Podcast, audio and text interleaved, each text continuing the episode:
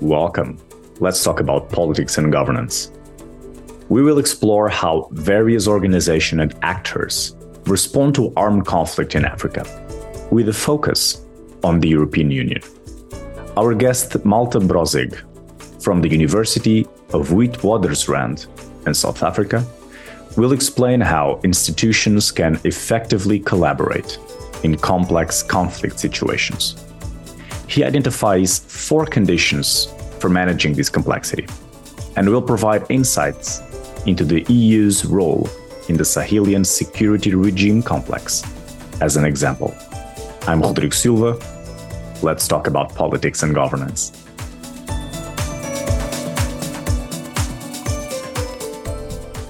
This podcast is powered by Cogitatio Press. You can listen to this episode on the Let's Talk About Politics and Governance website, on Cogitatio Press YouTube channel, and whatever you get your podcast. Malte, welcome to our episode. Yeah, thank you for having me. Malte, before we jump into your research itself, can you explain to us, to our listeners, this concept of regime complexity?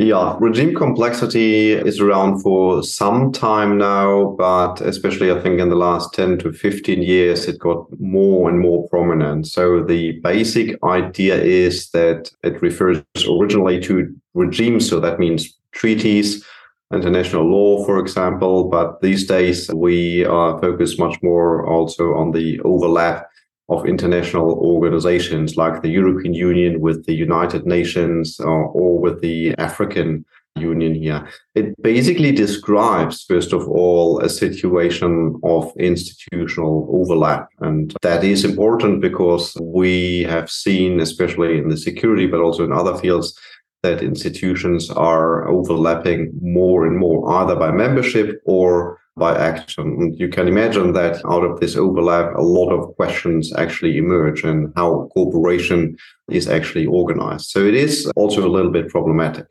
Mm-hmm. I think it was a good kickoff bit to help us frame where we're going now. So what's what's the importance of studying as you stu- as you as you did is regime complexity in conflict situations in Africa. So tell us about the importance of this. Yeah, yeah. Well, first of all, I should mention that the article that we are referring to is also a co-authored article. So it was not just myself, but Billy Plank as well as Reiches have also contributed to it. And the, the, the importance is that once you have like a proliferation of actors in a situation, that's independent of if it's security or economics or something else, of course, the immediate question that comes up is how do we coordinate all of this, right? And does it make sense? So are we actually making our lives more complicated here because more actors means more coordination, more costs of coordination, maybe?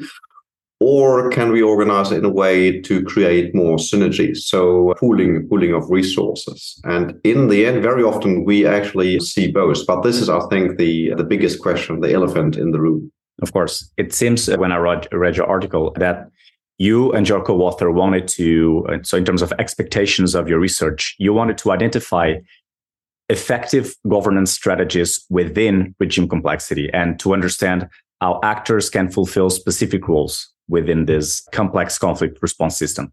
Is this correct? Exactly. So we are a little bit EU centered. So the, the big challenge for the EU, but also for yeah. other actors, is to, to make sense of the existing complexity here. And as the EU is still one of the largest, most capable actors in the security field in, in the Sahel, the question emerges then so what can the eu do to remain an important remain an important actor and work with not against the existing regime complexity and in this regard we we coming up with like four arguments and we try to test them against reality, so to speak. And one argument is that for regime complexity, the best way of having or maintaining influence would be, for instance, to be a resource hub.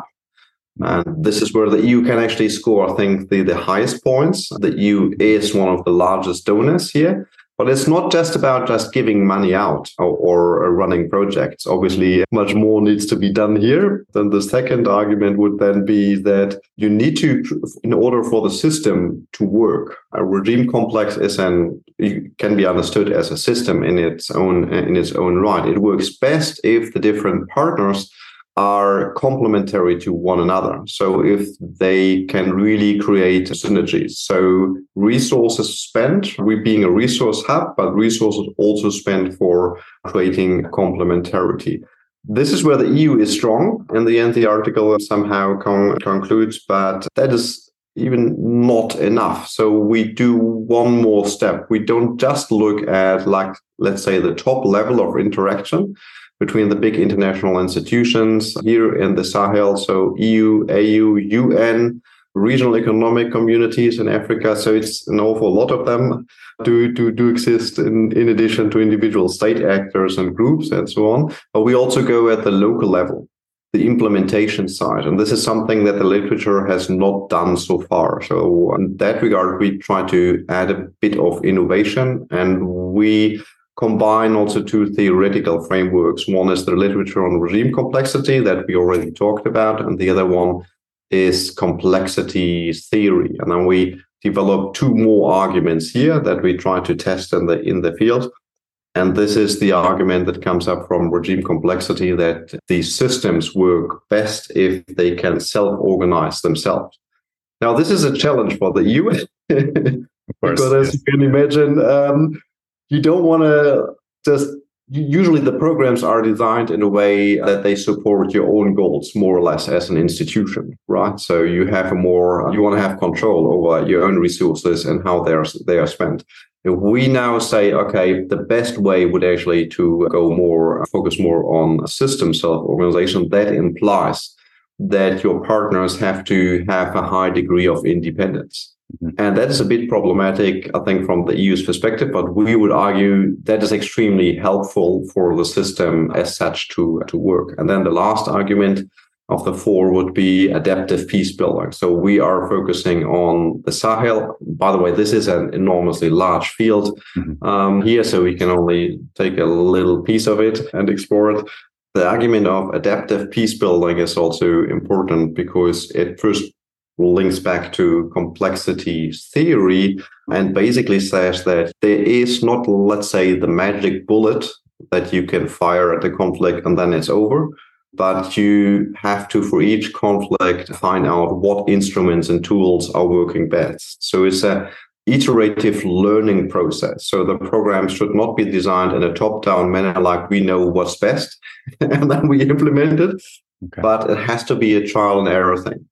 And there again, I think the article comes to the conclusion that, yeah, these are the rather weaker points. So the EU is not really in that position to, to accept that trial and error situ- situation there. But there's an emerging literature on adaptive peace building that we refer to, and it clearly shows that, well, this is actually the way forward. And the final word here if we look at how conflict in the Sahel across different countries and communities evolves, I mean, it's not a success story from the perspective of international interveners here. So we critically have to rethink our approach there.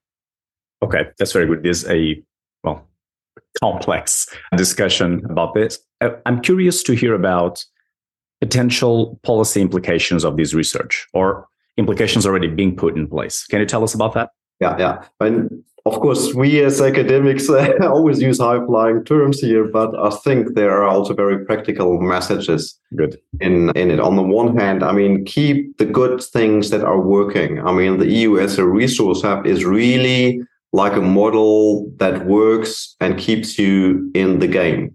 That's one message. On the other hand, I think it is really that we need a more shift in the mindset of how programs are designed and operated. I know this is hard because institutional cultures change extremely slowly and never quickly. But the adaptive side of designing peace building programs, I think, is is like the biggest message I think in the in the article, and we are still very far from it. So what we have in terms of knowledge is we know an awful lot of instruments on how to build peace, but we don't know the exact recipe for each individual conflict. And this requires us to again and again learn and start a little bit from zero and then build build up knowledge step step by step. Um, so that would be, I think, our maybe practical message here. Okay, and I'm I'm assuming from well from all the the, findings that you had and, and now there's policy implications that there's still a lot to find. So let's look ahead the future. Future research on this topic should be looking at what? More actors, more conflicts. Where should we be looking at? Think, and I'm I start from the perspective of the current events, very recent events, with, for, for example, France opting out, the peacekeeping operation of the UN also drawing drawing down. Uh, at this at the one side. On the other side, levels of conflict are still high. So you could look at the indicators of battle death, etc. My worry is that we are opting out and leaving a situation behind that might even get worse in the in the future. And I think one no, this is the time then also for what lessons should should be learned here. And I, and I think one element, not overclaiming here, but one element is that one really has to endorse and under, better understand existing complexities. And this means nonlinearity, lots of actors at different levels, actually.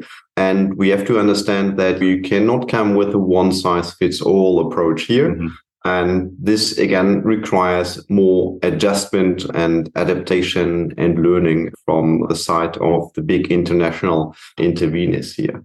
There's no guarantee for success in situations of active conflict here. So it's always like you you you are intervening in an extremely difficult situation, which doesn't really give you any guarantees for for success here. That's that's clear, but there's no reason to give up. I think we still haven't really exhausted the potential of really working with, not against complexity. So complexity should not be used as an excuse for doing nothing uh, here, but it's better to actively engage it. It's good looking at a, a, positive way of looking at complexity itself, and it's not it's not a problem per se. It's actually useful for. This is how the world is. exactly. exactly. Can you provide some additional resources about the topic? I would just like to refer the viewers to the special issue in which mm-hmm. the article was actually published. So there are, I'm not sure, maybe 10 or 12, quite a lot of articles in it, and they focus on different aspects of the EU within regime complexity across different policy areas. So I think that provides everyone with a good up to date overview of the of the literature and discussions. Of course, we thank you for the promotion. The, so this thematic issue is available in the politics and governance website. Right. If you are watching us on the Let's Talk About Politics and Governance website for our what listeners, on your right, there will be a link to the article and then to the thematic issue.